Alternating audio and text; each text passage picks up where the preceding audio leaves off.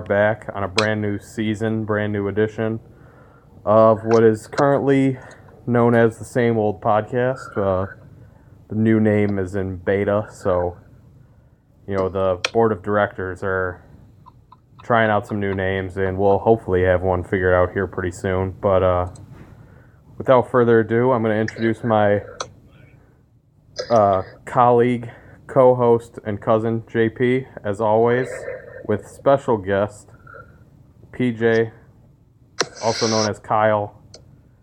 And uh, boys, how are we doing? It's almost it's almost football season. Can't come soon enough.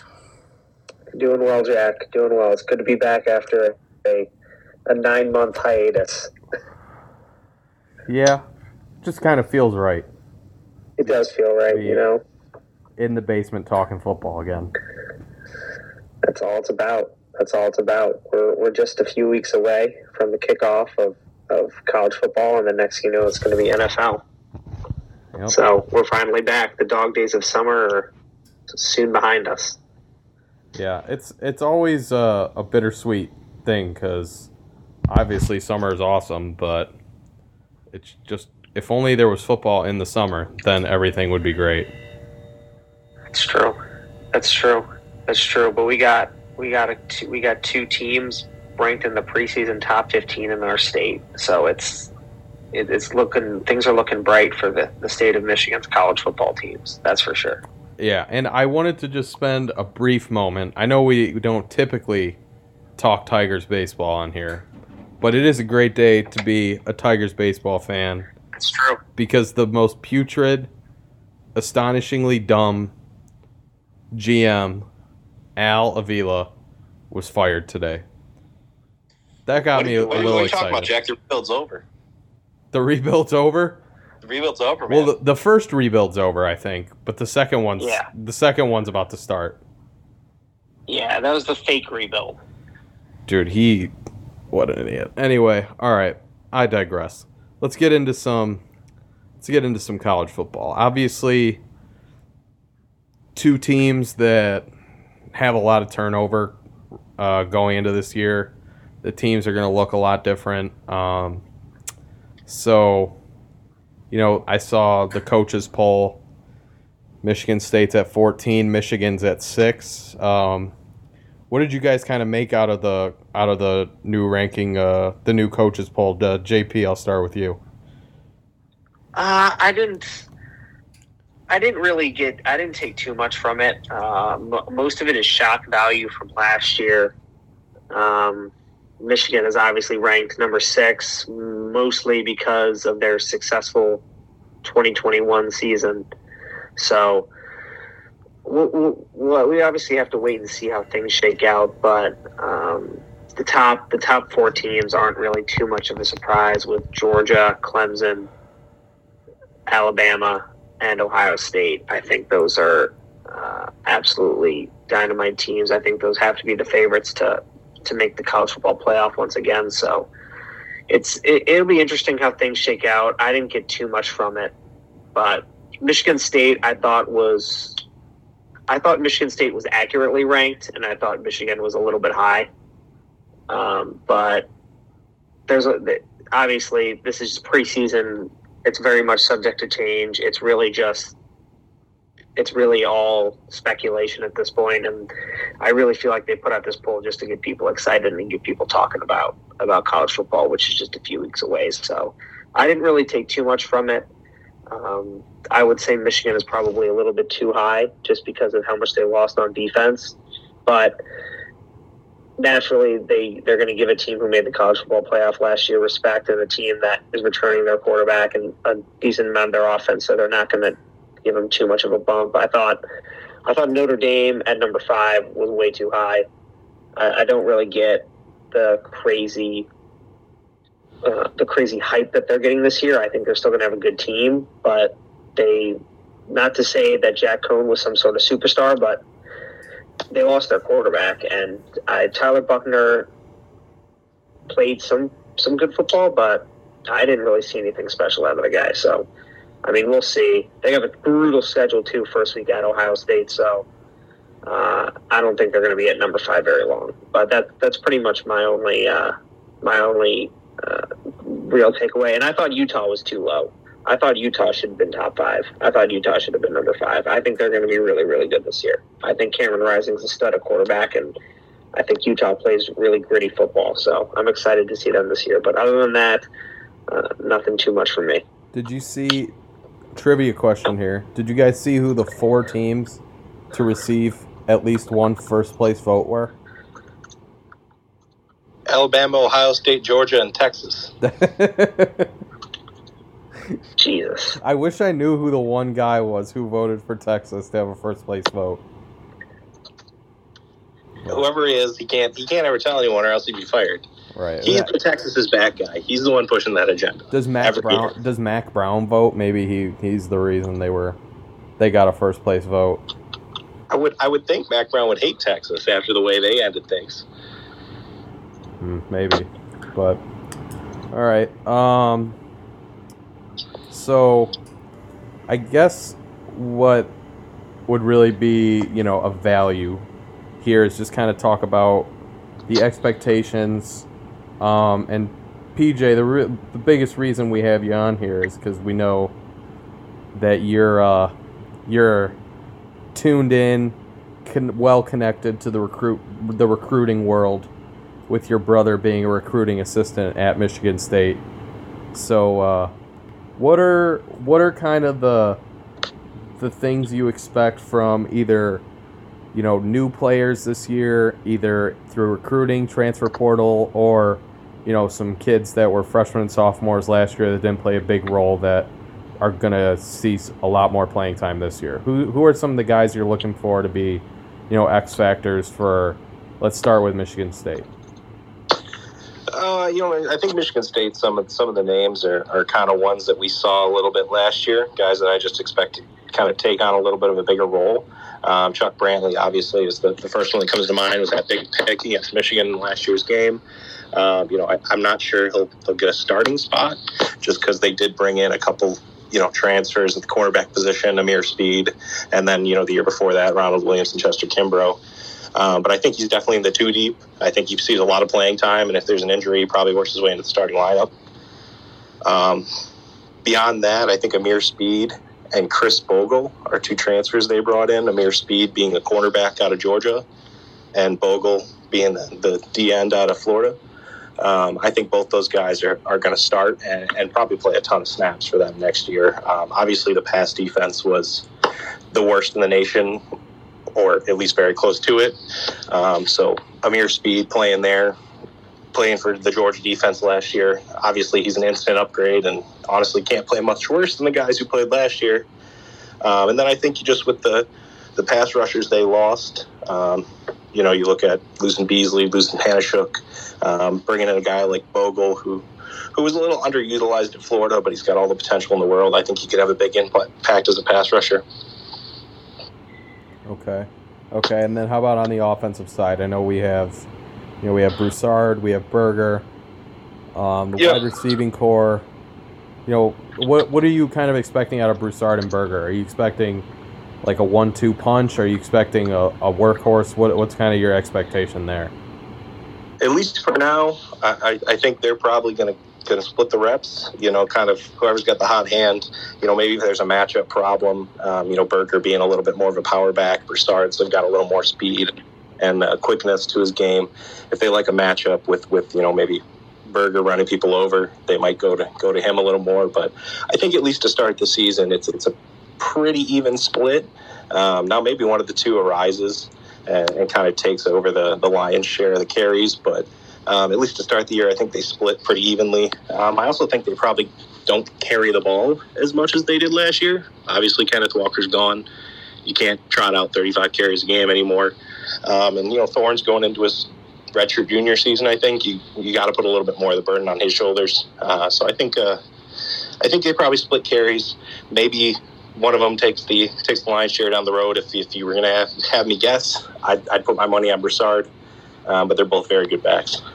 Do you think we could see something at state like we saw at Michigan last year, with Haskins being the power back and then Corum, you know, being the kind of scat back who gets some carries but is more of a, you know, more of a change a change up type guy with the more the speed and the agility, and then Hassan being the uh, you know the power back is that something you, you think that could be a possibility if both these guys like step up and show that they're both very capable? Uh, it's certainly possible. I think I think we might see kind of like a a light version of that. Um, I'm not sure that they'll they'll ever go as heavy with you know kind of the power back as as Michigan did last year. Uh, the other thing those two guys had working for them, they both had been in that system for a couple of years. They knew the offense very well. Michigan State's two guys obviously don't, being transfers. I think uh, Berger came onto campus in January, and Broussard just got here in May. So uh, I think we definitely could see a lighter, you know, kind of mini version of that, but I don't ever think they'll do it to the extent that Michigan did it last year. Well, to be fair, Broussard's played for Mel Tucker, Mel Tucker before. I don't think he ever did. I think he was recruited by Mel Tucker, but I think by the time oh really, Broussard I knew he was re- oh. playing. Yeah, I think by the time sense. he got into the playing group, Tucker was already gone. Midnight Mel. Yep. Midnight Mel left in the night, and Broussard uh, was picking up the pieces. Okay, so, and then how about the offensive line? What's kind of your expectation there? Is that do you think we're going to see what we saw last year with the rotating linemen, or do you think there's five guys that kind of solidify themselves? And if you had to guess right now, like what's the offensive line look like this year, this year at least, at least week one at uh, at what at home against Western? Yeah, so I mean the, the, the rep I saw the other day from practice uh, was was Horst at left tackle, uh, Duplain at guard, uh, Samac at center, and then I believe they had Matt Carrick at the other guard spot and Spencer Brown at right tackle. So that would be my guess for who they roll out there with. Um, I mean, I think they feel pretty confident that they have four or five guys who can rotate in in the, the three interior spots. Um, right now, I think they're pretty much relying on two tackles, until, at least until a couple of the, the younger guys get up to speed. Um, but it's, it's definitely a thin group, at least in the tackle room. I think the interior might be okay, and it'll definitely be a rotation. Yeah. Yeah. All right. Well, and then I'm sorry. How about the uh, the linebacker group? You know, we still have Cal Haladay, but Crouch left. Um, so what's kind of your what's kind of your expectation there? I'm, I'm assuming you expect Haladay to be to be a starter, but what else are because they don't they only play two they only play two linebackers. So. Typically, yes, uh, that's kind of the base package that they've been running with since Tucker and Scotty Hazelton came to town. Um, i I think they might go away from that a little bit this year. I think that'll still probably be their base package, but I think they're going to run a lot more of uh, you know, 4 3, potentially some 3 4. Um, I just think they have too many talented linebackers to, to keep them all off the field. Now, maybe some of them will come into the game as edge rushers. Um, but, you know, Haladay, I expect to play a good amount. And then they also brought in two transfers there um, Jacoby Windmon and Aaron Brule, um, both of whom have some, some pass rush experience. So I think they both could play, you know, kind of the traditional linebacker spot as well as kind of a stand up edge rusher. Um, and then they also brought Barry, Darius Snow down from his safety spot to be a linebacker this year. So that's a that's a deep group for them. Um, I think they're going to mix and match those guys in a lot. and I think you're going to see a lot of those guys playing a lot of different positions. Um, I think Snow will play a little bit of safety still while playing some linebacker. Um, if you were going to peg me for the week one starters against Western, I'll take Haladay and Jacoby Windmon. And Jacoby Windmon was a beast last year at UNLV. I just don't think you can keep him off the field. Uh, but I think you see all four of those guys quite a bit. And then, who do you think is the starting safety opposite uh, Xavier Henderson? That's one of the position battles that I think is going to play out over the next couple weeks here. Uh, if you were going to have me guess today, my guess would be Angelo Grose. Uh, he kind of played the bulk there when, when Snow came out of the game last year. Uh, so I think he's probably first up. I also think he's probably on a pretty short leash. They got some younger safeties, uh, AJ Kirk, Jaden Mangham. Both those guys I think are pretty capable and, and could unseat him should he struggle or get hurt. And then, do you think there are any freshmen that we see this year playing big roles, or do you think this is going to be a mostly veteran led team? Yeah, there might be a couple that get get some limited roles. It's tough. A lot of the freshmen that they have that I think are talented enough to play are in some of the deepest groups. Um, Alex Van Sumeren out of Essexville, Michigan. He's a guy that I think is talented enough to play as a freshman, uh, but he's in that D tackle room, which is probably six guys deep right now that could all play. So he, he could get in the mix a little bit, but I, am not sure if it'll be in any meaningful role just because there's so many guys in front of him. Uh, another guy I think could get on the field is is uh, Germie Bernard, the wide receiver they brought in from Nevada. Um, he's a guy I think could could get in, especially in five wide receiver sets. Uh, if they have any injuries, definitely could be in there. I do think he's behind Keon Coleman, Tre Mosley, and obviously Jalen Reed. Um, potentially Montorie Foster as well. But I definitely think he's he's close enough to playing time that he could see the field a little bit, and if there's an injury, he could see the field a lot. Okay, and then, um, so so you so if you had to pick right now, it sounds like your wide receiver two is probably is Tre, Tre Mosley still. Yeah, I think I think uh, Tre Mosley might kind of keep uh, that safety net wide receiver three role that he had. I think a lot of the production that we lost with Jalen Nailor will go to Keon Coleman. Um, but I think those are your your playing three: Reed, Coleman, and and Mosley. Um, how many catches each of them get? It's tough to say, but I think uh, I think Mosley might just kind of be a, a safety blanket type receiver for his whole career.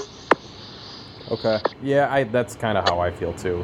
He's he's just he's just that reliable, you know, can catch you a six, can make a nice six to ten yard catch and maybe get a, get a yard or two after that. But he, I just don't see him being like a ever really becoming like a big time playmaker. I don't really see that as kind of his, you know, his forte.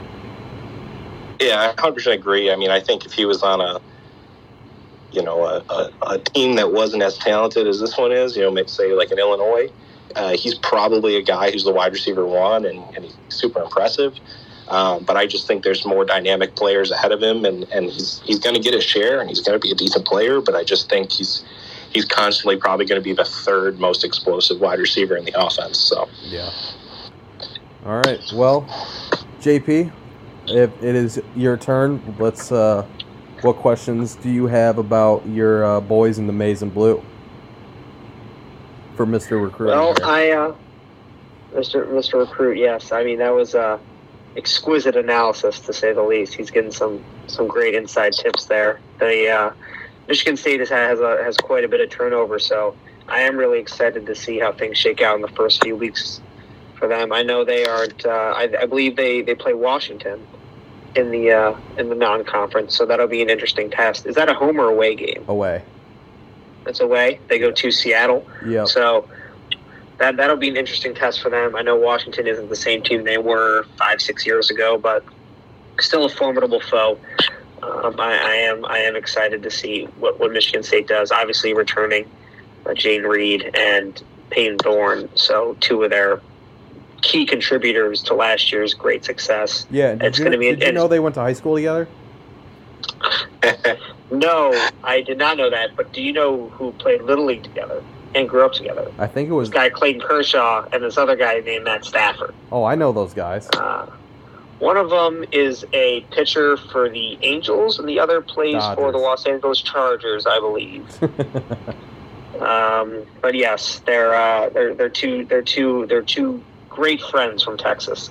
But anyway, um, I digress. The uh, it should be it's going to be really interesting to see how Michigan State decides to, or, or how Mel Tucker really is going to. Uh, play their running back tandem and how they're going to replicate the production of Kenneth Walker, which one person is not going to be able to do. He was arguably the most explosive and impactful player in all of college football last season. Uh, he he was an absolute beast on the field. So it's going to be it's going to be tough to replicate that production. It's going to take more than one person. So uh, Jalen Berger, from from what I've seen when when he played for Wisconsin, was. I mean, Wisconsin runs a slow ground and pound offense, so they don't really open up the field too much, and he's more of a ground. He's more of a a, uh, a heavy hitter from the running back position, and he likes to initiate contact. But Michigan State's offense last year was was more of a run and gun offense, so we'll see how that translates. But I guess my uh, my my main my main questions for for PJ with regards to Michigan, the offense is pretty much set. Uh, not a whole lot of turnover, a little bit on the offensive line, but other than that, this, and losing Hassan Haskins is tough. But other than that, this team is pretty much the same on offense. Uh, they lost their center, but they're returning, uh, or they they got a transfer from Virginia, uh, Victor Oluwatimi, I believe it's pronounced, and he was, I think he finished second to Tyler Linderbaum for the center of the year. So, uh, big pickup there, and then everyone else. Um, they have they have a replacement for on the O line, but defense. I mean, who do you who, who do you think are, are some sleepers for Michigan this year to, to kind of to, to take a to take a big role and, and make some impactful plays on the defense end. Oh man, that, I don't know if he's a sleeper anymore because I've been seeing a lot of a lot of hype for him this offseason, But I love Mazi Smith. I think Mazi Oh Smith yes, is a uh, but it's Bruce. Sorry to cut you off, but I believe Bruce Feldman had him as like the the top of his freaks list or whatever. Yeah, he puts that every year, the athletics freaks list. yeah. I just saw that some name recognition. Yeah, yeah. I- Sorry, Conti- please continue. No, no, absolutely, you're fine. Uh, yeah, so I mean, he's he's number one for me. I don't know if he counts anymore. It seems like everyone's kind of calling on to that very poorly kept secret. Um, I also think the you know the the defensive backfield got a lot better. Uh, I think DJ Turner stepping into a little bit bigger role is going to be big for them. I really like DJ Turner. Uh, same thing with RJ Moten. Um, I mean, I don't know if those guys were around last year, but I mean, they're going to need to do more with with Dax Hill, Vincent Gray, those guys kind of moving on. So. Um, I think that defensive backfield will, will kind of make or break that defense this year. That's that's I, I, completely agree. And they they RJ Moten and, and DJ Turner did get a lot of, of playing time last year, but they were able to they were they were they didn't have as much responsibility as they're near, nearly as much as they're going to have this year because the the senior and junior leadership of, of Dax Hill and Vincent Gray who Vincent Gray has gotten a lot of slack from from Michigan fans. He had a rough couple years, to say the least, but he he actually did do too terribly last year. And then Dax Hill was um, a top, you know, an early second round pick and an athletic freak. So losing them is going to be tough. But they do return uh, the Green, Gemon Green, uh, DJ Turner, like you said, uh, RJ Moten, and then defensive line is where it's I mean, the defensive backfield losing Dax Hill is tough, but I don't think they'll replacing Vincent Gray is going to be that big of an issue. So I think defensive line, Mazi Smith is going to be big, but losing Aidan Hutchinson and and Ojabo uh, are, are going to be tough replacements. Do you, uh, do you do you see anyone else stepping up on that offensive line, or is it really just going to be uh, going to be Mazi Smith and everyone else is just going to have to fend I for mean- themselves? Really, I think I think Mazi Smith is, is of the caliber that it's going to be Mazi Smith and everyone else. That's not a knock on everyone else. That's just how good he is. Um, I think Mike Morris steps up. He does a ton this year. Um, you know, obviously you're never going to replace what, what Hutchinson or Ojabo gave you, but I think he can be solid there. Uh, I think Jaylen Harrell's a good player. Um, I'm not sure he's going to be a, a force pass rushing the way Ojabo and Hutchinson were, but I think he can he can be solid in his run responsibility and, and he can get after the quarterback a little bit, especially if, if Mike Morris starts to Mike Morris and Mazi Smith start to eat up some of these doubles that I expect uh, offensive lines are going to throw at them. Yeah, no, absolutely. I, I, I- I completely agree. So it's it's going to be really interesting to see. It's uh, sort of like how Michigan State is going to have to find a way. It's going to have to be a group effort to replace the the production of Kenneth Walker Michigan. On the flip side, is going to have to find a way, and it's going to be a real group effort to replace the the sack production from Ojabo and Hutchinson, two of the, the leading sack, uh, two two of the leading the uh, they lead the, the statistical category for sacks for in a single season for the University of Michigan. So it's going to be tough. It's going to be tough to replace production like that, especially with not a whole lot of experience. So we'll, we'll, we'll see how Yeah. both those teams go out go go out and uh, and go about that. It's going to be it's going to be interesting, but Michigan has a bit of a joke cupcake schedule to start the year, and Michigan State's getting kind of thrown right in the fire. Western is no joke. I mean, they always put up a tough fight. I, I mean, I don't see Michigan State having much of a problem, but going to Washington is, is never an easy game. So Michigan State, we're going to get to we're, we're going to get to see what their their real plan is right pretty much from the get go. So I'm, I'm pretty excited for that game. Oh yeah, and I I think the two schools kind of it's funny kind of mirror each other in a way. Um, you know, Michigan their defense kind of lost I think six of their starters and retained Yeah, most of their I- offense. I believe that's correct. I believe they did lose. It was either six or seven, depending on if you, depending on if you counted uh, Gemon Green as a starter, which I I don't. So it'd probably be about six. And then yeah, on the offensive on the offensive end, they lost. Hassan Haskins counts, so they lost four starters, four starters, running back, and then three offensive linemen. Yeah, yeah, and they Michigan went to the Michigan- to and Michigan- one of those. So And but Michigan State is retaining a lot of their defense, if I'm not mistaken. Correct? Correct. I think they've got nine defensive starters returning, and then only five on offense.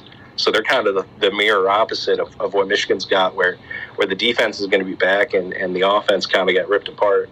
Um, Yeah. Obviously, I'm not sure they want their defense back, given how bad it was last year. But Uh, that's the well, I was cards that are dealt. So. I was going to say losing some of their offensive line members not might not be the worst thing in the world.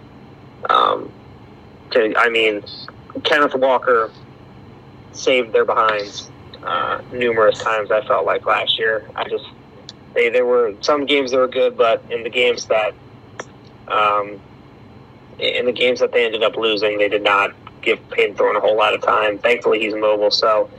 Um, but the defense, like like you said, was was an issue, especially the secondary. So um, I think another year, another year under Mel Tucker, another year under the scheme, and and just a year to get stronger and get faster is going to do is going to do wonders for them because last year was a bit of a disaster for the secondary. But um, you know, there's nowhere to go from up. Basically, there's nowhere to go but up, basically. So I think I think you're going to see some leaps and bounds improvement because. Uh, I don't think Mel Tucker was particularly pleased with their performance last year. No. No, definitely not. I think that's probably why he took over the cornerback room.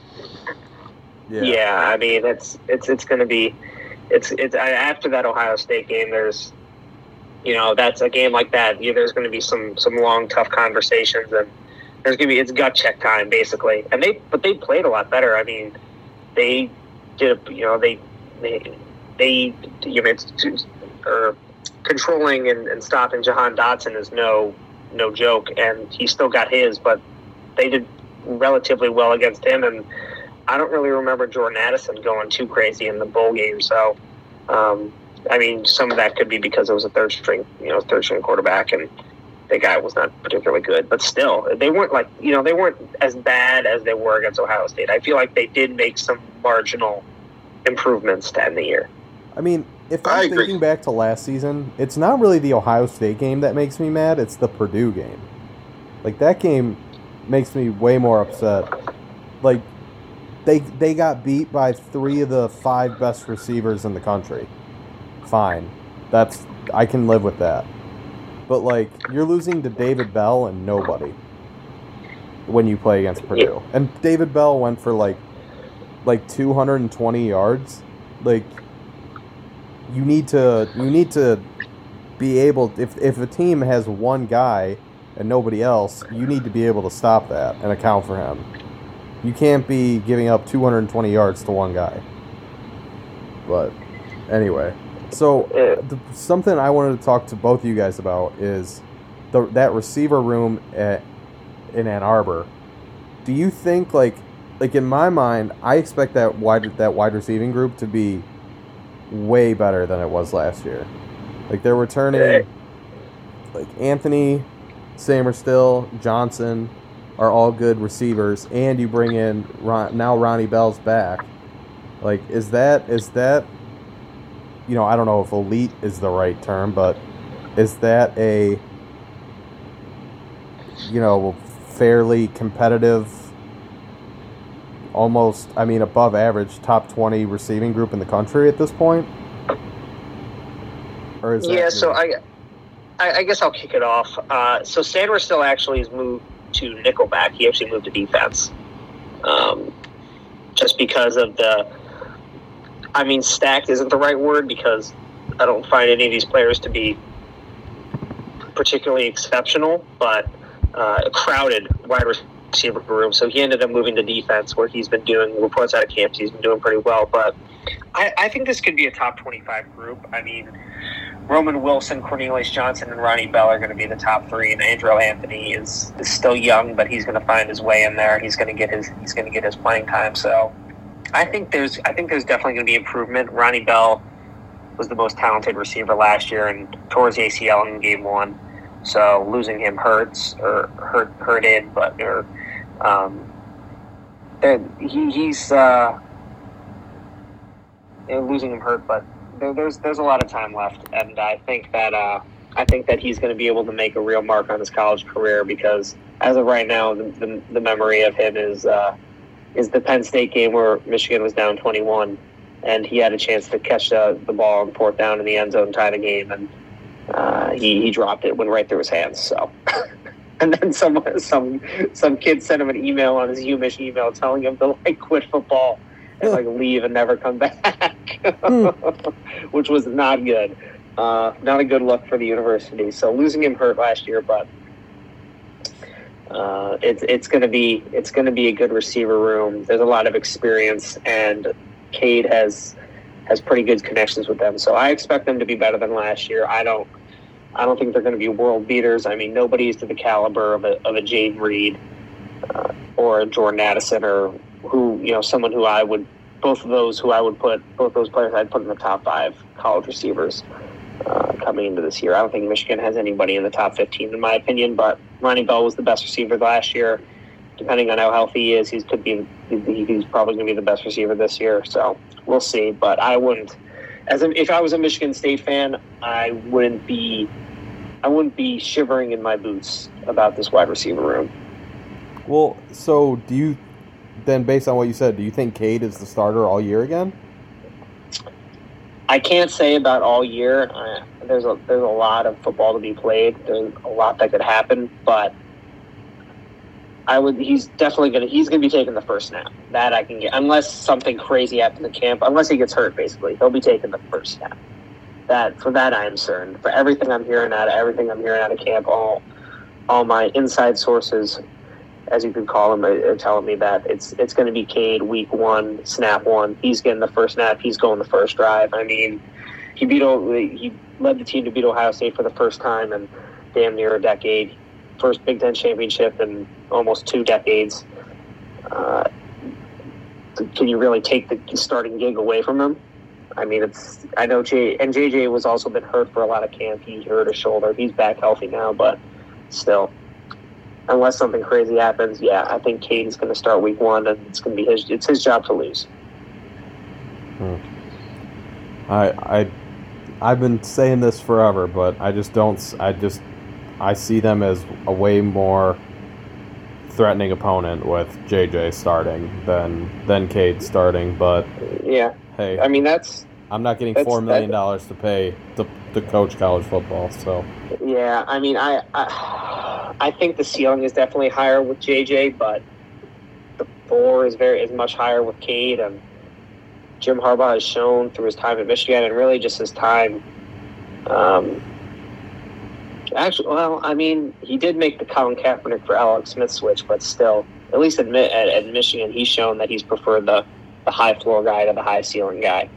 So we'll see how things shake out. But um, I don't know if you had anything else on the on the docket, Jack. But I was uh, I was interested to hear what your guys we, we could go for Michigan too, but for Michigan State, what the uh, what what would you guys say for, for the season? Best case, worst case, and, and and what really your season prediction is? Just we're getting so close. I'm I'm starting to get excited. I want to hear what you guys think. PJ, do you want to go first, or you want me to? Oh, I guess I can go first. Um, we're just doing this for Michigan State, or, or you want both? You can no no no both both both of you don't mind, but I know you're.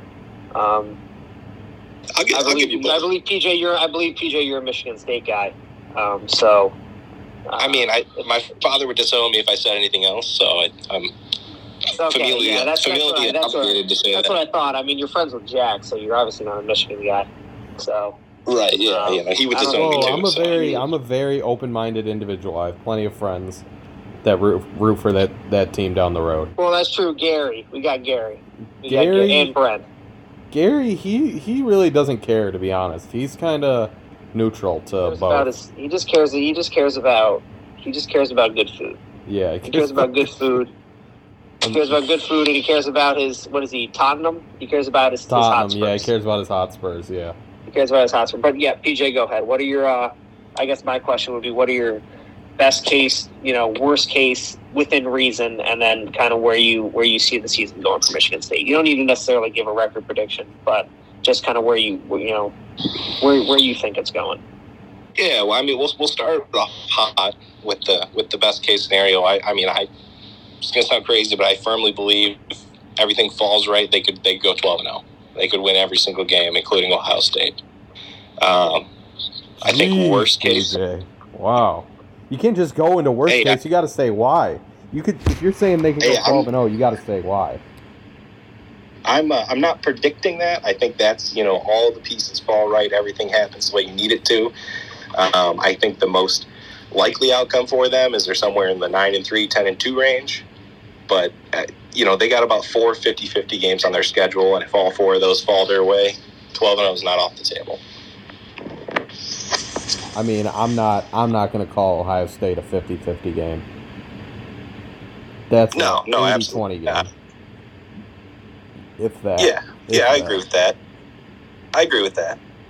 But uh, I think the the other four fall in your way, and then you know maybe you get a couple injuries at Ohio State. Maybe you get you do get them at home too. This is the first Ohio State's got a really soft schedule the first seven weeks. They don't play on the road until they come up to East Lansing. I mean, I, I again, I'm not. I wouldn't predict it to happen, but I mean, it's not outside the realm of possibility that they're they're walking in here, swagger up, and and they get punched in the mouth and they never get back up.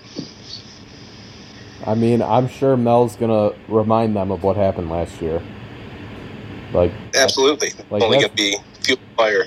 That's one of the things he does best is it seems like motivation motivating his players is not something he struggles to do. So i'm sure the the team will be very aware that they lost 49 to 7 last year. I'm sure that that will be something they that is very very highly discussed in that uh, in that locker room He's he's very open too. He he expects to win every week, you know. So he's not gonna he's not gonna walk into that with anything but you're gonna go out there and you're gonna win. So uh, I, don't think it'll happen. I think they probably go ten and two, um, with losses to Ohio State and Michigan. But I think Ohio State is is set up for a little bit of a trap game there if they're not careful. okay all right and then how about worst case All right. Worst case, I, like I said, I think it's probably losing to Ohio State, and then you lose three of those four 50 50 games you got. Um, that put you at 8 4. Okay. I so beyond just saying, you know, things don't go your way. What do you think could happen or if it did happen, what would be the reason that it happened if they ended up going, you know, 8 and 4 if or even worse 7 and 5? Yeah, so I mean, I think I think you got a number one pass defense doesn't get any better. That happens. I mean, you got away with it for one year. You're not getting away with it for a second year. Michigan's going to throw all over you. Ohio State's going to throw all over you. Penn State's going to throw all over you, and you're you're not going to have Kenneth Walker to bail you out on offense. So I mean, I think that's first and foremost. I think they're also super vulnerable with their depth at the offensive line. I think the starting group's really, really good, but if they get an injury or two, that group's in, in big, big trouble. Uh, so especially if they get an early injury, I think uh, I think that could be another thing that could lead to those those four or five losses. All right, all right, fair enough. Um, if I had to say what I think best case scenario is, you know, I think it would just be a repeat of last season without losing the Purdue game. I think, you know, going twelve and one. I just don't. I don't see the possibility of them beating Ohio State and everybody else. I mean, even if they did beat Ohio State, I think, you know, they have Wisconsin, then the bye, then Michigan. Um, you know, that's a that's going to be a really difficult, a really difficult October, and you know, I just don't I don't see the possibility of them coming out of that, you know, undefeated. Um, if if everything goes right, I think the reason would be you get you see Keon Coleman take a big step, be a very solid to elite wide receiver two. I think you see Broussard and Berger be a great tandem together. And I think if if the, everything's going to go right, Payton Thorne has to take a big step forward. Like I understand he was good last year, but you know he had he had a couple games where you know he just kind of no showed. I mean the the Indiana game comes to mind, the Nebraska game comes to mind, the Michigan game comes to mind. You know it. There's that's too The first many three quarters of the Pitt game. The first three quarters of the pick game. I mean, eh, you can't. You, I'm not even gonna mention the Ohio State game, but like, because I just don't blame him for that. But you, you can't no show that consi- like that. You can't be that inconsistent and be, you know, you can't be a leader on the team when you're that inconsistent. Um, I think he was named third team All Big Ten at quarterback. Is that right? Because I think it was I that's first right. team, and then I think O'Connell was, was second team. Um, but yeah, he, I think he needs to. I think he needs to take a big step and be, you know, uh, maybe not elite college quarterback, but he need. I mean, top twenty, top twenty-five at least, college quarterback. Um, and you know, if we see, like, like I don't. I'll be honest. I don't know a ton about Ameer Speed. I haven't. I haven't watched a lot of tape on him. Like PJ, what, what percentage upgrade do you see him being at over, like Chester Kimbrough? over Chester Kimbrough, huge. I mean, I- think Kimbrough being five eight, five nine, whatever he is, just got exposed last year playing against those bigger outside wide receivers. Um, I think they're going to move him into the slot this year, which I think he'll have a lot more success just because typically you get a smaller receiver, you're closer to the quarterback, um, all those kinds of things. Um, I mean, over a guy like Ronald Williams or, or even like a, you know, a Chuck Brantley or a Marqui Lowery, I think he's a he's, he's still a pretty significant improvement. Uh, I mean, the, the biggest thing with him is is he's six three, I think like one ninety, so he's he's really big for a corner, and he allegedly doesn't lose any speed over that. Um, I mean, obviously, Michigan State fans haven't really seen him, and and the three games he played for Georgia last year were against cupcake opponents.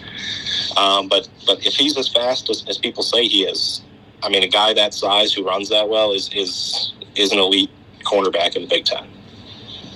Okay. Yeah, I, I don't know. I mean, Mel is obviously a defense a defensive guy. That's where he made his money in the NFL and with working with coaches like Saban and Kirby Smart. But you know, I just I have to see it. I have to see it play out on the field that way before I really get excited about what he's bringing to the table. It, it's it's just it's hard for me to say that anything above 12 and 1 is and even even I don't even think 12 and 1 is really I wouldn't even I don't know if I'd even say that that's I, I guess it's possible but it's it's very unlikely um, I guess worst case scenario I, I I don't think they're a team that is susceptible, and I think this is true for Michigan too. I don't think they're that susceptible to lose to teams that are that a lot worse than they are. Like I think when they lost to Purdue last year, they just the the talent was kind of similar. I mean, State I think is better, but the the talent is wasn't was obviously I don't think Purdue is that much worse than them, and I don't see them losing. Like I think they're everyone seems to be on the Maryland train this year. I don't think Maryland is gonna be too tough of a test. I don't think I, I have to see it to believe before I believe it with Minnesota to believe that they're a formidable foe. So I'm really like if I'm circling the games on the schedule, it's it's Michigan, Ohio State, Wisconsin, and Penn State, and I don't see. I don't. I mean, it's possible. I don't see it as being very likely that one they lose all four of those games, and then beyond that they lose more than one game in the rest of their schedule. So I think eight and four is probably the worst case scenario. And if that happens, it's going to be Payton Thorne is is the same exact guy he was last year. The running back the running back isn't there like it was last year, which it's not going to be, but if he can't rely on his run game at all, then there's going to be some problems there and um, if the if the O line isn't protecting him, you know, obviously that is not something I don't think he's good enough to overcome not being well protected and then same thing like you said we just don't see the pass defense get much better um, so yeah that's kind of where i would stand with that on the worst case on the worst case scenario at least What, what do you think's most? What's the most likely outcome? i think the most likely outcome is that they go mm, i'm gonna say nine and three if i had to pick their their record right now i would say it's nine and three actually no i'll say 10 and 2 because Okay, I mean, I think we're, we're pretty close here then. yeah I mean, Yeah, you guys are I'll pretty give them that one extra win, but otherwise, I think we're, we're pretty much in line with each other here. yeah Yeah, I. yeah I'll go ahead, Jack. no no no go ahead go ahead Well, I was just going to say that I um, that I am I'm, I'm pretty much in line with Jack. I think that uh, that worst case for Michigan State is the defense just doesn't really get that much better, and they find it very. I mean, like like we've all talked about, you're not going to be able to totally replicate the production of, of Kenneth Walker. So uh, I think worst case is defense doesn't get any better, and then they just the two running back transfers are total duds, um, and teams are just able to to to play against the pass, and the run the run offense is just completely ineffective, and they're just one two one dimensional, and they end up going you know eight and four, seven and five, eight and four in in, in worst case scenario, but. I don't see that happening. I think Mel Tucker is a good coach. I think Payton Thorne and Jayden Reed are too good of a tandem and I I just don't think the, I don't think the Big Ten is like that incredible this year either.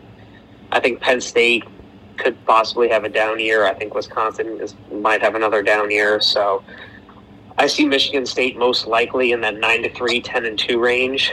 Um, and then best case scenario, uh, I'm right with Jack. I think beating Michigan and Ohio State would be a dream season.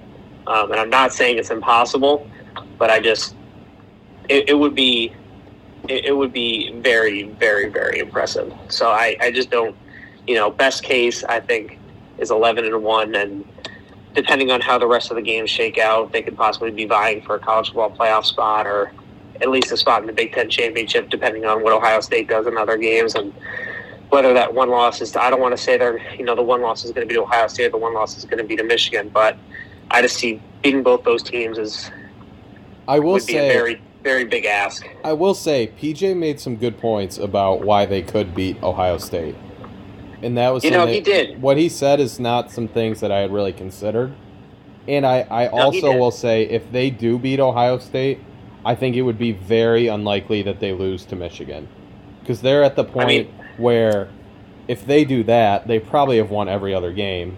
So if they beat Ohio State, I don't like like they're already motivated enough for Michigan. But now you have a chance at the I- I- playoff on the line. I mean, I don't see them letting little brother take away their perfect season. You know what I mean? Yeah, I mean, the little, the little brother did that last season for one team, so you know, I guess you never know. So, but it's uh, it's I don't know. I just beating both teams would be tough. Beating both teams would be tough. It would, but they Right. they also and Michigan does too, but they have a bye before that week. So they, They, have, do, which is huge, which is huge. So, uh, I mean, we'll, we'll see, but I, I I think that you know most likely Michigan State's going to be in that nine to three, 10 and two range, and if they go ten and two, they'll be back in a New Year's Six bowl. I just I just don't see anyone beating Ohio State this year.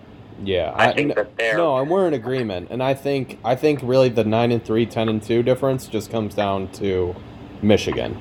I think if they beat Michigan, Yeah. they're ten and two. If they lose to Michigan, they're nine and three. I, I agree. Their schedule is definitely tougher than Michigan's, but I, I guess you know, transitioning into what we think about Michigan, I'm, I'm pretty much in the same boat as I said about Michigan State. Um, I don't, I don't see, you know, best case scenario. I would say they are able to beat Ohio State. I don't think they go undefeated, but they lose one other game and then they beat beat Ohio State. So going eleven and one, beating Ohio State and possibly another Big Ten championship, but. Um, Uh, sorry, most- Pete, JP. mo- let me let me interrupt you one more time. Just if they beat Ohio State, just think about what that means for how good that team has come together. You know what I mean? Yeah, but that's yeah, but like just what happened last year. They lost to Michigan State on the road, and then they then they they they absolutely pounded Ohio State, and Ohio State beat Michigan State by hundred. So you just you just never know what could happen on a given week. I Like, get that, but I know, just don't see Michigan State with how they treat that game. I don't see them Michigan being the team that would take it away from Michigan State. Uh, well, you never really know. You, I if I asked if I if I asked you last year that you see Michigan State would be No, but there's undefeated, precedent. There's Michigan State, would. Purdue be the team? Would Purdue be the team to, to knock them off the undefeated path? Well, that's what I'm You- saying. I think I think a lesser team, like if they're if they're beating like that's what I'm saying. I think Ohio State, if they beat Ohio State, they're not going to lose to Michigan. Now, if you told me they're going to lose to, you know, Maryland the the next week, then I would say, you know what, that that would make sense, a trap game. But Michigan's not a trap game. They get Michigan Yeah. State gets up for Michigan. They're not. They there's no there's no world where Michigan State would take the Michigan game lightly. And I mean, I'm not saying they would take it lightly. Just because you don't take a game lightly doesn't mean you can't. You're, just because you get up for a game and don't take it lightly doesn't mean you can't lose, even But- if you're the better team. right, but I'm just Like you think, like Michigan definitely didn't take Michigan State lightly last year, and they still lost. I mean, I doubt Michigan State took Ohio State light, light, lightly, and they lost. yeah, that uh, they did. But- But I'm, I, I think Jack's point here might be you're not going to lose to an inferior team unless you you walk in there kind of sleeping, kind of you know half yes, prepared. yes. That's, I guess I, I, I guess I, I see what you're saying, but I, I'm just of the mindset that, like last year, like I believe Georgia was a, Georgia was a superior team, top to bottom in Alabama, and I really doubt they walked in sleepwalk into the SEC championship game, really. and they. I disagree. I, they never beat them. There's no way they sleptwalk into a game like that, or like took them like, oh, it's just out. Oh, it's just Alabama. No, I just. There's no way they- we lose to them. I just don't think they cared about winning the SEC, SEC championship that much. So, like at that point, they were they were undefeated. They were clearly they were clearly the best team in the country. There's no way they were losing. They were they were missing the playoff. I don't think it was important to Georgia to really win that game. Like their th- I think their thought process is we're in the playoff either way. Why would we show our hand, give ev- pull every trick out of the book? I Uh, Like I just don't think Georgia was I think that their end goal was to win the national championship. I don't think their end goal was to win the SEC championship. I just don't think at that point it was important to them. I, I, I disagree. I, I think it was very important to them because, first of all, if they beat, I they never beat Alabama. They that's like their that was their big taboo. That was their big nemesis. That that's the team. That was the Goliath they couldn't slay. And if they beat Alabama, Alabama doesn't make the playoff. Okay, but think about and the- so that, that's their only chance to beat Alabama. Okay, but then they- think about need to- their think about their mentality if they had given it everything they got in the SEC championship and then lost. I mean, how how can you how can you how can you know that they didn't give it everything they had? Just because you just because you win or lose isn't just Okay, you no, can play a crap saying, game and come in sleepwalking and still win, this is or you I'm can saying, on the flip side you if they if they had given everything they had in the SEC championship and they got slayed by, you know, King Saban again, do you really think they would have come out and been able to beat down on Alabama like they did in the championship? Like they blew them out. Like I think I think there's an aspect to where they're like, okay, they think they can still beat us. Well, they might have beaten us then. We we're here now, and this is when it matters, not then. Like I don't think I just I don't think I would bet that the effort level in the Georgia game or in the national championship was higher than the and than the playoff game or than the championship game. I'm sorry, the SEC championship. I I mean, I don't, I don't, I think the focus might have been, I think the focus might have been higher. I don't feel like, like effort wise, I don't feel like it would change, but I feel like the focus and the maybe the, maybe you could say the intensity. I don't know. I, I, I don't think that's the case. I just think that they, I just think that they, they already had a chip on their shoulder, and then they had the benefit of already playing this team, and they had a full game of film, and I think that uh, I, I just think that Georgia's too good of a program. I think they're too well coached that they were not going to get they were not going to get embarrassed on national TV again. And their and their defense was just so good. So Well, I guess we'll just have to agree. To, we'll agree to disagree on this one. no, we got there's no we way to prove either of us are right or wrong. So, It's true. This is a completely this is a completely subjective argument. but yeah, that's So- just, that's just that goes to my point of why I don't think like if if they beat Ohio State, that means a couple of things. One, they're most likely undefeated. Two, this team has come together in a way that makes them an elite team, like a top three, top four team. I don't think, I just don't believe in my heart that if Michigan State was undefeated and in the top four or five, Michigan would be the team to beat them. That's just that's just how I feel, and that's just that's just what I think. I just don't think they would let Michigan be the team that would beat them. That's just All right. No, that's, un- that's understandable. What do you think? I mean, I'm, I'm pretty much with you. If, if this scenario played out where they they beat Ohio State, they're undefeated. I mean, I gotta think that will catapult them into at least the top five. Um, I'd be more worried about Wisconsin. I mean, they, they, they showed last year they're susceptible to hangovers after after big wins. Um, I, I think, especially coming off a bye, if, if they're as good as, as they would need to be to, to be at that point, they're not going to lose to Michigan. Now they might lose to Wisconsin, and then kind of that'll kind of take the wind out of their sails, and then they might lose to Michigan, follow that up. But I, I think if they're they're undefeated going into the Michigan game, they already have wins over Ohio State and Wisconsin. I think they're probably taking that game too. Yeah, that's that's how I feel. Like, I think I think the swagger that would that would be coming with a win against Ohio State. Like, I just I think I think when they those two teams play each other, I just I, it's what I've seen my whole my whole adult life. It's all I remember is Michigan choking in the big spot and Michigan State, you know, playing their best. So I would have to assume that that's what would play out given that scenario. Well, in the, in the years too that Michigan State doesn't win, they're they're clearly inferior teams to Right. Michigan. Well, I, I, mean, if they're if they're this good, they're not going to be inferior. well, I saw a stat, and I think I brought it up last year.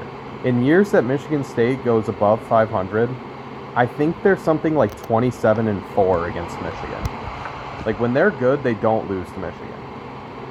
Regardless of how good Michigan is. They just don't lose to them when they're good. So that's just kind of how I feel. But No, that's fair. That's that, that's a fair point. We'll agree to disagree on that one, but um, I don't. Uh, yeah, I guess going back to it, you know, and then worst. My I was I think I was getting into my worst case for Michigan. Worst case scenario, uh, the QB conundrum takes center stage. They flip flop. Nobody wins the starting job. It turns into a disaster, and then um, we end up with. Uh, we we end up with just a QB carousel all season long, and Michigan ends up in that eight eight and four, nine and three range. So sort of like Michigan Yeah. State has their worst case scenario. Yeah. So and Michigan's schedule is way easier. So I would say probably nine and three is worst case, just because a lot of their games, like nine and three, would mean that they lose to say Michigan State, Ohio State, and then Iowa, or home against Penn State, because the rest of their schedule is just against joke teams that even if they have a a disastrous year, they're probably still going to lose to. Yeah, and I will So- I will admit with with when it comes to Harbaugh and Cade and McCarthy, there's a big risk in pulling Cade, especially if you start Cade. Like if Cade starts the season and then you say you flip the script, you know, four games in or whatever. If you flip the script and say, okay, you know what, it's just not working anymore. JJ's our guy now, and then JJ flops, it's very tough to go back to Cade. Like that is It is. that is very tough to do. Would, would Once- even be there still? I gotta think if you pull if, if you pull the plug on Cade, say week five, I mean he's gone, right? He's transferring. Wh- What's he sticking Probably Yeah, not mid-season. Probably not not mid-season. Yeah, I, I agree. I don't think mid-season would be. I don't think a mid-season transfer would be something that's in the cards for them. But once you, but yes, you're correct. Once you, the second you make that switch full time to JJ, you you Cade is Cade is done. He's he's done at this university. It's it's it's boom or bust. It's JJ's taking you to the promised land. He's taking you to the Big Ten championship, taking you back to the playoff, winning you a playoff game, or he turns into a failure and the season goes down in flames. You can't go to JJ full time and then go back to Cade. That just that just can't happen. But that's that's really all I got. I don't know if you guys want to. You guys got any more thoughts on what you think about Michigan's upcoming season? But that that's all I got. Well, I would say I would say you know when you lose two of the best edge rushers in the country, you know you're you've got to be worried about what you're going to on that on that edge, um, and you know obviously they have some guys and they've been recruiting, but you know it's it's hard it's hard to fill those shoes and if there's a major step back there, I could see that being something that hurts Michigan. At least when they're playing those higher caliber opponents, like like you mentioned. But you know, I don't think it's something that is going to hurt them against Rutgers. But you know, that could be something that that gets in their way of being, you know, as good as they were last year when you're talking about a team like you know playing against Ohio State or something like that. That would at least I mean, it would at least be on my mind. It would be something I'd be thinking about, and something that I would be, you know, at least nervous about if I was a Michigan fan. yeah, no, that, that that makes sense. That makes sense. But uh, Then, what's your? Did you will- say your best case scenario for them? I don't think you did. well, best cases, best cases, they go undefeated. Best case is undefeated in Big Ten championship. That's that's like best case, like dream scenario. But um, I don't know. I don't. I don't see that happening. You know, even though it's it is possible, just because their schedule is kind of a joke. You know, their hardest games are Michigan State, which but that's at home, and then Ohio State. So, you know, they get dream best case scenario. They get lucky. Ohio State plays a dud of a game because winning in the horseshoe is damn near impossible. So that's why I, I hesitate to call it best case because I really don't think there's any chance that it happens. But I mean, there's you know if if eleven and one is I don't want to say likely, but you know if they beat Michigan State, it's probable. Then I you know that that's the only place to go. That's the only upward movement that there is. So, but I just don't. I just don't see them. I just don't see them beating Ohio State. I just don't think there's any way. So Ohio does State's eleven and so one only losing to Ohio State, assuming Ohio, Ohio State is who we think they are? So say Ohio State goes undefeated, Michigan's only loss is to Ohio State. Does that make Michigan another a playoff team again, or do you think they fall just short? Hundred percent depends on what happens with the rest of college football. Depends if Clemson is who people think they are. If Clemson has another dud of a season and nobody from the ACC is in playoff contention, that leaves the door open. What does USC do? How do they do in their first year under Lincoln Riley? Are they going to make a, a sneak peek at you know at a possible playoff? What about Utah? How do they do in the Pac-12? They win the Pac-12 championship. Uh, the SEC. Does Georgia have a letdown season after their first championship? I'm going to have to assume Alabama is going to be back in the playoff. I don't even want to say a scenario where they're not they probably will be. It's Alabama. I mean, is there another team from the SEC who's going to have some kind of miracle year? It, it just really depends. I mean, 11 and 1 is going to put you in the conversation, but not winning a Big Ten championship, it's going to it's going to hurt. It's going to depend on what you know. I don't want the Big 12. Oklahoma's going to have it. I don't think they're going to have any chance. I mean, What, Texas. what would your gut instinct be, No, PJ? no, I don't think they get in the playoff. I I tend to agree. I think the ACC champ this year is probably getting in. Uh, give me two SEC teams again, and then you probably take Ohio State. Uh, I think mean, he definitely. Where I guess where sorry to cut you off, PJ, but where where it would get interesting is if Ohio State somehow loses to Wisconsin or something in the Big Ten championship. Agreed. Or or in a scenario where maybe you have like a three way tie, you know, Penn State, Michigan, Ohio State are all eleven and one. They all have the the head to head wins against each other. Or or if it's something kind of like last year, if you know, I know you guys don't think there's any chance that this happens, but you know, Michigan State somehow beats Ohio State, pull off a miracle, and then Michigan is able to beat Michigan State but loses to Ohio State, and then say Ohio State because of some stupid rule that they'll probably make up on the spot just to, to make sure Ohio State gets in. They they're the ones who get the to go to the Big Ten championship game. You know, how, how does how does it happen in that scenario? Yeah, I, I mean, another another interesting one that crossed my mind too is, is what if Notre Dame loses to Ohio State and then wins out, and what if Michigan goes eleven and one with a loss to Ohio State too? Do they take Notre Dame? Do they take Michigan? That's a good Uh, question. I mean, I mean, I'm biased because I don't like Notre Dame. So I don't. I don't really I care for think- Notre Dame much either. I just I think just just the brand, the money would drive them to, to take Notre Dame over Michigan, especially Yeah. because the, So, the Michigan Ohio State game just just played. It'd be a little stale. so if Michigan, if Notre Dame, well, I think Notre Dame would get in because if they if they go undefeated, other than Ohio State, that means they beat Clemson. That means they beat. yeah, that means they beat. Yeah, I mean that means they Um, beat a lot of good teams. I guess those are really the the two best That's teams. really- That's really it. But I mean, oh, Michigan can pretty much match that. I mean, assuming Michigan State, Penn State, and Iowa are all good, they can match that resume. Yeah, but Clemson is a different. I don't know. I just think? Clemson's They won't match overrated. I think they're over. Well, like that's what I'm saying. I think they're overrated. Yeah, I mean, I- Clemson I- goes out and they're, they're ten and two, nine and three again. How much of an impressive win is that for Notre Dame? That's a good point. That's that. I mean, it's going to be interesting, and I mean, we could go down a rabbit hole that can last for hours talking about potential playoff scenarios. There's just this is there's going to be a lot of parity. I feel like the most parity that we've seen in a while in college football. Like I know Clemson is in the top four, but does really anybody think they're going to be that great? Like they're they're not going to be a Clemson team of two three years ago.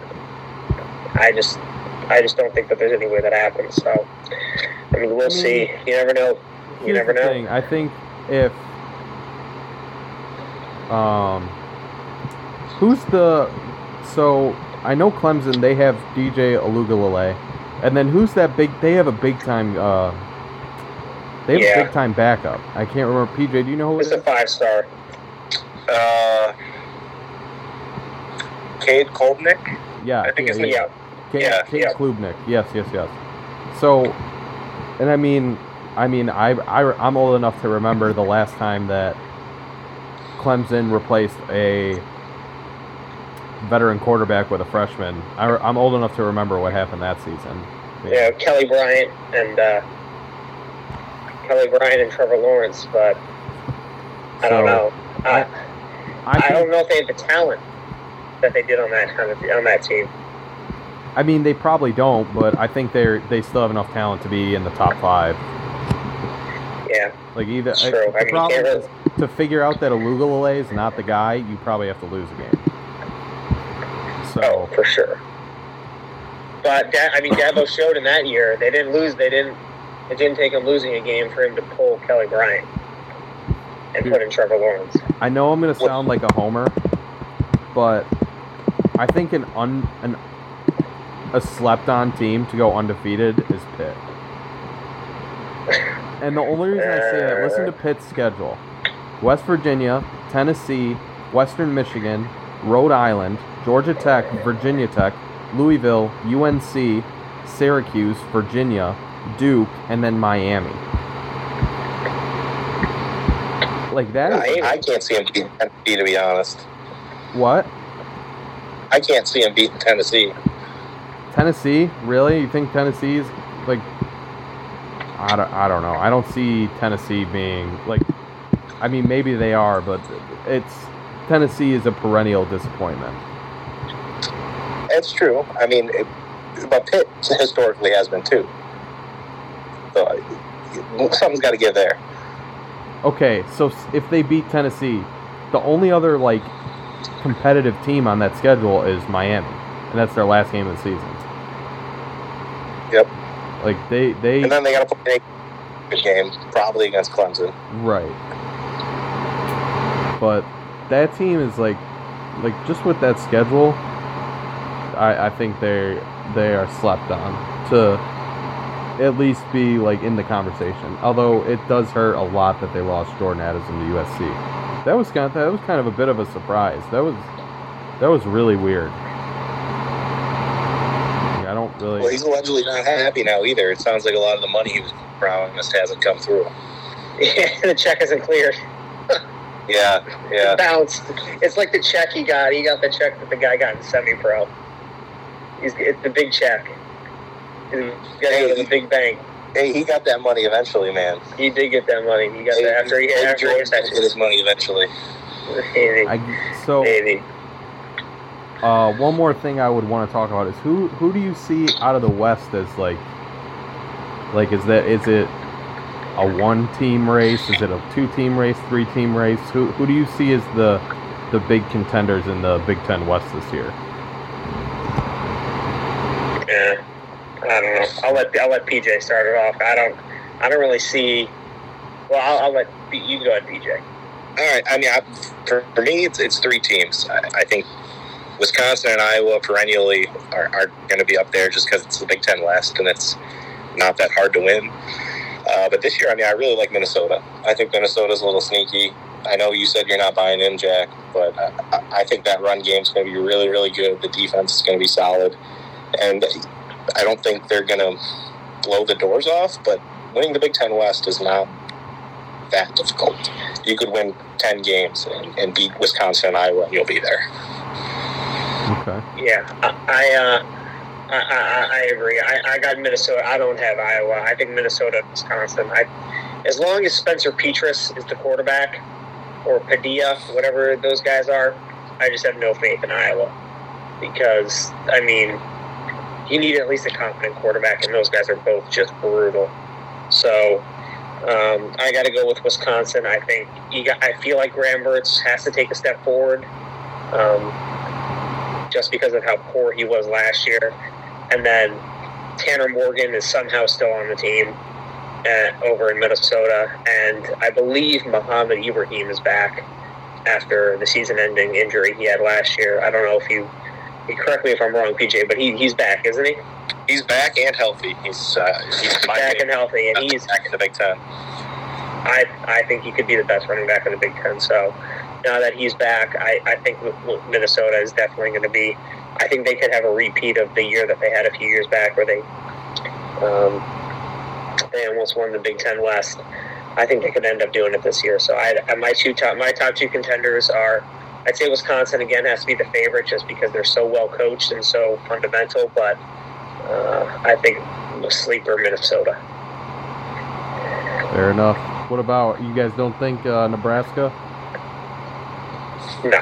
No. Six and six probably would be my call for Nebraska, which isn't winning the Big Ten West. All right. Um, Do you know? Do you know what? I feel like I feel like I told I talked to Jack about this, but do you know what Nebraska's uh, plus minus was last year? I want to say it was six and a half, but I'm, I'm Oh no, not not not not, not over under. Excuse me. I mean uh, last year what their um, point Ah. differential? Yeah, it's plus minus point differential. I do not, but I can't imagine it was. Uh, if it was negative, it was barely negative. It was it was zero Zero. Okay. because the one game the or excuse me their Big Ten point differential, not not not their total, not their total, their Big Ten point differential. Because their combined losses were 49 points and they beat Northwestern by 49. Oh man. And they had one they had one win. So what's that? win, Eight, eight games that they've lost by a combined forty nine Yeah. points. Oh, that's brutal. And then, then the one game they won, they won 56 to 7. Oh, brutal. Brutal indeed. But uh you guys have any any closing thoughts? I I have one more question. Oh, of course. And again, I'm gonna sound like a homer. But PJ, do you think there's any world where we see Michigan State winning a national championship in the next six years? Yes, there's definitely a world where it happens. I, I think recruiting's got to keep going the way it's been going, and probably get a little better than it's been, even. Um, and he's got to keep utilizing the transfer portal the way he's been using it. But six years is a long time to, to, to keep that upward trajectory going. So I'll say yeah. I don't I don't know if I'd put money down on it, but there's definitely a world where it's possible. And then, okay, so if I told you one of Michigan or Michigan State, and this would be a question for both of you, if I told you one of them will win a national championship in the next six years, which team would you think it would be? Michigan State. I mean, I I think Michigan's very good and very safe. I, I don't know that the lever, at least under Jim Harbaugh, get over that hill that you're going to need to be over to, to beat the Georgias and the Alabamas and the Clemsons of the world. JP? I mean, because of the fact that I think there's no chance in hell that either of them do. This is a. I think this is just kind of a. This is a. This is just got to be a homer pick for me. So I'm just going to go with Michigan. See, I just don't. I don't. I don't. I don't think there's any chance. I don't think there's any chance in hell that either of them come close. See, Not okay. Come close is wrong. Come close is wrong. I think both of them could make the playoff, but I don't think either of them are would make you know would be able to make a championship game and give even a make it to the money. game? You don't think either of them could even make it to the game? Uh, Not that, not that it's likely, but I, like, I just think I think this is the next two years are really I important for mean, Michigan if- State. Like, I think I think so too. But it, if if Ryan Day goes to the NFL or something, then maybe. But if he's still there, then uh, I don't know. I just I think mean, that maybe. I, I just I think if Michigan. State keeps, if Michigan State has another two years, maybe not exactly like they just had, but on maybe right under it, you know, lose one extra game. If they go ten and three, if they go, say they go twenty and six in the next two years, like I think with the way Mel Tucker recruits, I think you're going to start seeing them recruit in a way that is on par with the big boys. And once you get to that level, I mean, you know, it's obviously you have to turn them into players, but and that's assuming that Mel has the capability of doing that. But like you got to have the players, the recruits to get to that point. And I think you could see them getting those type of players if Michigan State keeps having keeps having seasons like they just had. So, yeah. But I mean, it's like I mean, he's recruiting well, but he's not like not like that great. It's not like he's like Alabama, Notre Dame, Texas, Ohio State level. no, Like, but I mean, he's recruiting at a top 20 level. Mm, don't think they're top twenty. PJ, what's their what's their recruiting class for 2023? What's their rank right now? I think it depends which site you use. I Two mean, four seven. It's kind of the Bible. I think they're like Two four seven. four. Okay, now, so yeah, top 20. 25. I mean, you've never we've never seen state recruit like that.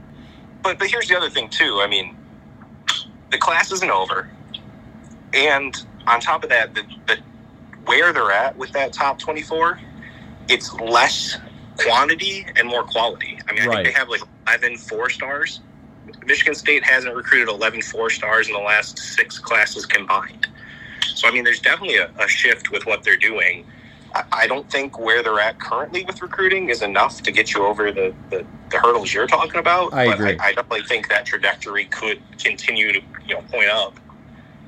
I mean, I think you need to be top. I think you need to be like top five to get to to win a national championship, like consistently. I mean, I don't know least if for a you few years, like th- like at least for like three out of like five years, you know. At least like you know, fifty to sixty percent of the time, you need to have like a top five class. I mean, but here's the thing: like we weren't seeing, we weren't seeing Clemson recruit top five classes, and then oh yes, we were. and then they brought in Dabo, and then they won. They started winning, and then their classes became became what they are now. So, like, I don't, I don't see any like a reason why that can't happen with Michigan State. I'm not saying it will happen, but like, I don't see a reason to be like, oh yeah, that's impossible. I mean, that's I- fair. All right, fair point.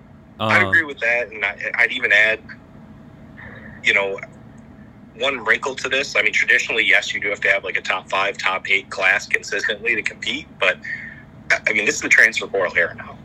If you're top ten and you're bringing in good transfer classes, that could make up for some of that loss that you're having between that, you know, that five and ten spot. That's true too. And then, okay, PJ, one more question I wanted to ask you. So, say say disaster strikes, Payton Thorne not cutting it, and he has to go. Do you think Katin Houser is ready to step up at this point and be a? Because I mean, I I've seen some places that think he's like the next, you know, the next Connor Cook. Like, do you think he's a guy that is gonna one reach that level, or and two, do you think he would be ready to play this year if necessary? Um, I think I think a lot of that depends on when they pull the trigger. I mean, week one, if there's an injury to Payton Thorne, I, I think it's probably Noah Kim. Uh, but but by the time you get to week four, week five, I, I think it's I think Houser's probably overtaken him for that backup QB spot job, and I, and I think he's probably the most talented quarterback in the in the backups right now. Um, it's just a matter of, of when can he mentally be ready and, and when can he have the playbook down to level he needs to have it down. Okay. All right. Um, JP, anything else? No, nothing for me. Nothing for me. Uh, great Hard Knocks episode last night. Dude. Uh, hopefully, very excited about the Lions season. Dude, it wasn't about the players at all. It was just like, oh, look how cool Dan Campbell is. Like, okay, I don't need to see that idiot. I mean, can you expect anything different than just hearing him talk about like utter nonsense? I mean, no, but it Uh, was just whatever. It was just dumb. it is. But But no, that's it for me. PJ, for me. any closing thoughts? No, no, I'm good. I'm I'm ready for football to kick up. We'll go green. Yeah, go white. Well, PJ, appreciate you coming on. It's good talking to you. Good uh, insight to get. So uh, we appreciate that. And uh, all Yeah, thank you, PJ. all yeah, happy right, to be. Happy guys. all right. Thank you for listening, all our loyal listeners and fans and supporters. It's crazy. I get stopped in the street every time I go out. But all right, that is it for us. All right, goodbye.